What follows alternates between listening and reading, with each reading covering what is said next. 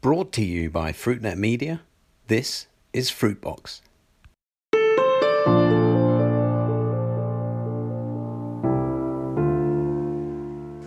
Hello, welcome to Fruitbox, FruitNet's series of conversations about the fresh fruit and vegetable business with me, Chris White. Every week I talk down the line from here in London with people from across the world of fresh produce about some of the biggest issues they face today. My aim is that these 15 minute conversations, which we now broadcast once a week every Wednesday, give you the best insight into how to do better business in fresh fruits and vegetables. Now, in last week's episode of Fruitbox, I talked with Ksenia Gorovaya from Crisp Consulting in St. Petersburg and heard how Russia has become much more self sufficient in fresh fruits and vegetables in the wake of its ban on imports that was imposed in August 2014, six years ago. Ksenia also talked during that conversation about Russia increasing its reliance on its former republics in, in Central Asia and it's to these countries that I'd like to turn today to talk about what's happening in places like Kazakhstan, Tajikistan, Turkmenistan, Kyrgyzstan, Uzbekistan, and of course, Azerbaijan. Now, go and find them on the map, and you'll see that they're huge places in that part of the world that bridges Europe and Asia. And who better to talk about these countries with me than someone who knows them inside and out? I'm delighted to be joined on Fruitbox today by Andriy Yarmak, who works as the economist at the Investment Centre of the United Nations Food and Agriculture Organization in Rome, from where he joins me today. Andriy, welcome to Fruitbox. Thank you, Chris. Uh, thanks for inviting me. Now, uh, Andriy, these countries that I've just mentioned, why, why are they important for our sector? Uh, and which ones should we keep an eye on in particular, in your opinion? They're important because they're uh, among the top uh, global players already, and many people don't realize it. And of course, of these countries, Uzbekistan stands out, and uh, it's already like uh, among the largest producers of many, many different types of uh, fruits and even vegetables. Just to give you an example, it's the second largest exporter of raisins in the world, second largest exporter of dried apricots in the world, and actually third largest global fresh apricot exporter. And also fifth, it's eighth, uh, ninth, tenth exporter of fresh grapes, walnuts, plums, peaches, persimmons, uh, sweet cherries, and uh, you know the, the quality of products, the taste of the products grown in Uzbekistan but also in Tajikistan, Kyrgyzstan, and these countries um, in the region is just uh, amazing. Uh, they get uh, uh, they have a very unique climate. It's very dry, a lot of sunny days, uh, and and it's really hot in the summer. no rains, and it's also pretty cold in the winter in some parts of these countries. So the climate is unique. I would compare, for example, Uzbekistan with Chile in some ways. It's also fairly remote, uh, uh, far from consumers, but could reach consumers with a variety of products. And they're just starting up, although they're already among the top exporters in the world of many products. Mm. And and in Uzbekistan, there are some pretty important changes happening. There's a new government that's in place, um, and this new direction by the Uzbek government is attracting a lot of foreign investment. Is this is this also what makes Uzbekistan kind of much more interesting today for fresh fruits and vegetables? Yeah, absolutely. Even before the changes in the government, there were a lot of foreigners trying to invest into uh, fruit and vegetable production or exports in Uzbekistan, although it was very, very difficult to do. Mm. Now, now with uh, simplified, uh, you know, currency exchange and economic uh, aspects of doing business. Uh, we see a lot of companies going to Uzbekistan, but not only Uzbekistan, other countries are also making changes. Uh, I'd say that Kazakhstan is already attracting a lot of investments in, in the horticulture sector, and uh, specifically the southern Kazakhstan, which is close to Uzbekistan, with ample uh, labor force. Uh, because besides unique climate, these countries have very uh, good uh, labor force. It's uh, you know people there are very hard workers and they're they're uh, you know they know how to grow fruits and vegetables mm. and uh, they're adopting to new technologies very quickly mm. and and am i right in thinking that much of the as it were the direction of travel of of what they're producing for export is principally russia still or is it more uh, are there other markets involved these days well, I'm pretty sure that in the UK you probably tried some Uzbek products already without realizing it because, um, for example, Uzbekistan is uh, shipping a lot of raisins to the UK, mm-hmm. about 500 tons per year, which is significant. Uh, it's already one of the top exporters of raisins to Germany. It's shipping uh, more and more uh, melons and watermelons to uh, the European Union countries, although it's, it's far away. But um, these products are very special. They have very special taste. When when they also develop freezing, it will be you know also pretty big. I think uh, they'll they'll export a lot of frozen products. At the moment, it's mostly dried uh, fruits, but they're also trying like Germany, for example, bought some volumes of uh, table grapes, uh, fresh table grapes, and persimmons from from these countries. UK uh, is importing small volumes air freight sweet cherries from Uzbekistan. So it's getting there. But yes, Russia is still a number one market for most of the products. Uh, but China is uh, actively enabling sourcing from these countries. Most of these countries uh, have access to Chinese markets. And while, for example, Ukraine is negotiating for several years to uh, enter the Chinese market of blueberries or, or sweet cherries. Uh, for Uzbekistan, Tajikistan, and other countries, uh, you know, China just grants access. So it's much easier, and I think China is looking at it as a source of uh, good quality and uh, reasonably priced fresh produce. Mm-hmm.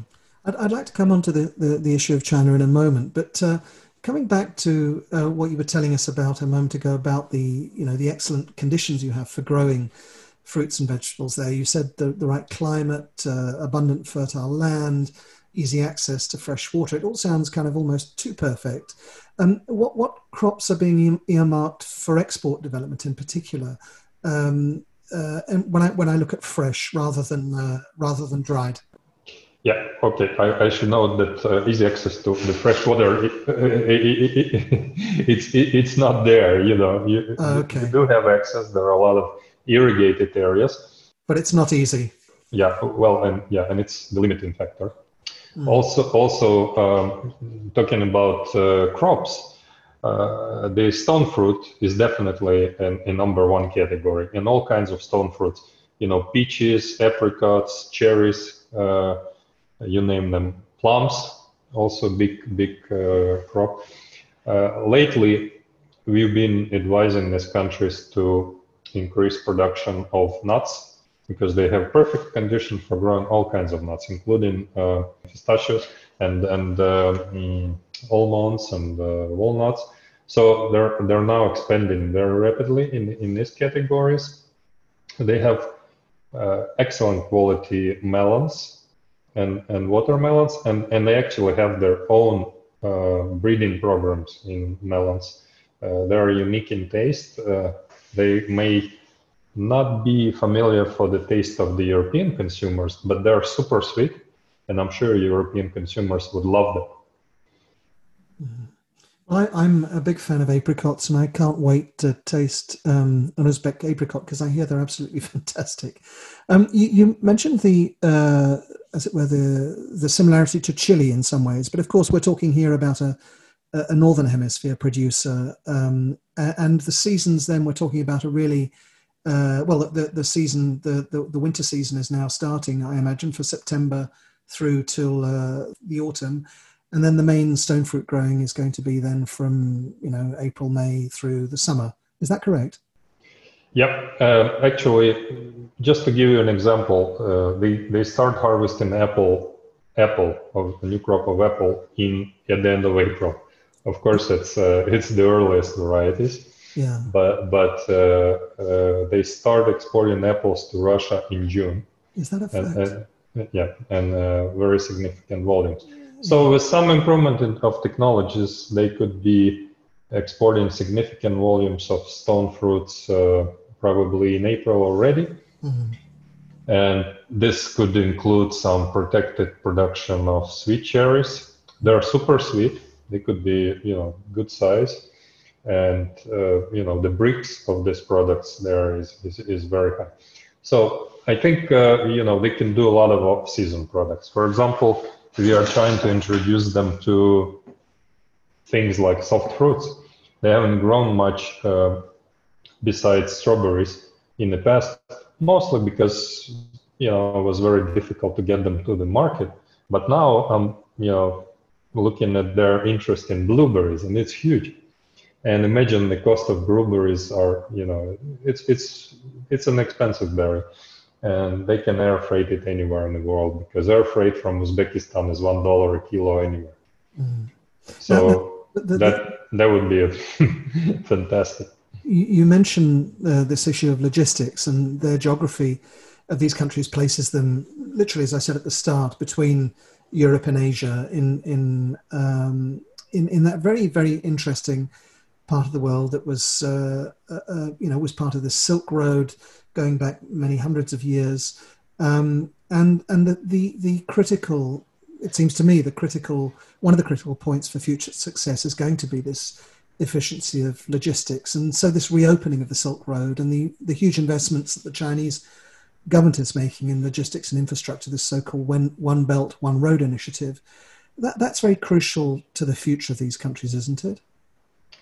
Yeah, I think so. But I don't know if um, you know road logistics could really compete with the water logistics. The reason silk road died was because they discovered the the waterways. Yeah. Uh, and uh, it still is a big problem for, for, for those countries. Uzbekistan is one of only two double landlocked countries in the world. So, mm. and uh, you can't uh, move the country mm. but uh, i think uh, the increased shelf life of products uh, due to technologies will will make it easier. And also, I believe that air freight shipments uh, could also become more economical in the future mm. uh, with uh, with the relatively inexpensive labor force in Uzbekistan. And with a lot of opportunities in diversifying their production, I mean, they could be really making a lot of money on fresh produce because many years ago we've uh, convinced the government to move away from cotton, uh, showing them opportunities in the fresh produce sector, and they did.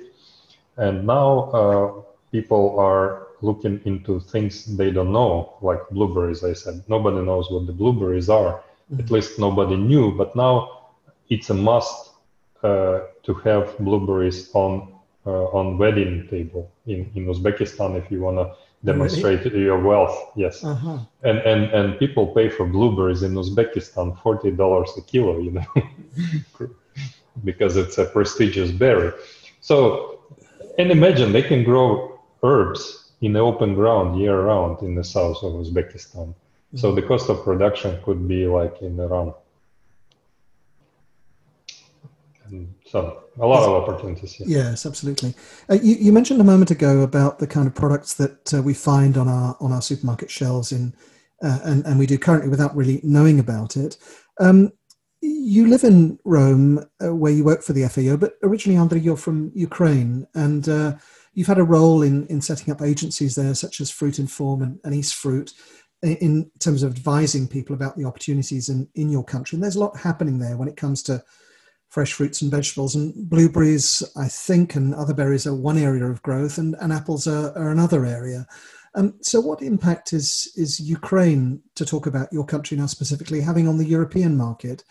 Um, somebody told me recently that uh, there's going to be more interest in Ukraine because of Brexit, for example, that uh, British importers will want to import directly from a country that they can have, as it were, a free trading relationship with, where there may be uh, that, that that may not exist with with the European Union uh, in in in the near future. Do you see it that way? I don't know what will happen after the Brexit. None of us do.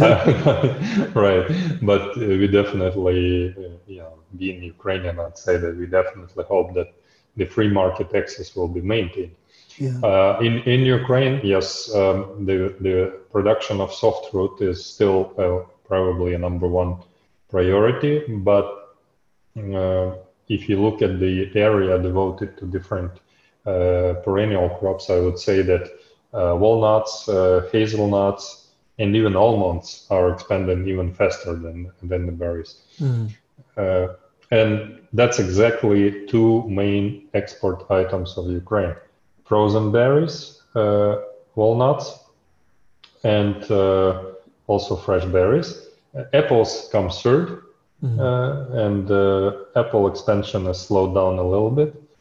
Uh, but the market has been pretty good because of the weather conditions in Europe. So I think it's going to uh, uh, accelerate again. Mm. Oh, it's fascinating stuff. Andriy, that's all we've got time for today on Fruitbox. I was joined down the line from Rome by Andriy Yarmak of the FAO. It's great to talk to you again, Andriy. Thanks so much for coming on the program. Thank you, and uh, have a nice season. Thank you. Now, you can find today's conversation with Andriy and the many others I'm having here at Fruitbox on our website, fruitnet.com. I can't believe that we're in the first week of September already. Autumn is on its way here in the Northern Hemisphere, and spring is just around the corner for our many listeners down in the Southern Hemisphere, you lucky lot. Anyway, we've got more great guests coming on the program in the next few weeks, so do keep listening in. Oh, and if you've got any ideas of what you'd like me to talk about on Fruitbox, or even if you'd like to feature in a future episode, then do get in touch. My email is chris at fruitnet.com. Fruitbox is now on all the major podcast platforms, and we're getting loads of listens every week. Look out for us too on LinkedIn, where I'm posting every episode every week and getting loads of likes, comments, and shares too. And I'm pleased to say that we've even had our first sponsored episodes of Fruitbox. So if you'd like to get your name out there to all our listeners by becoming a supporter of Fruitbox, then do also get in touch. That was Fruitbox, and this is Chris White. Thank you for listening. Goodbye.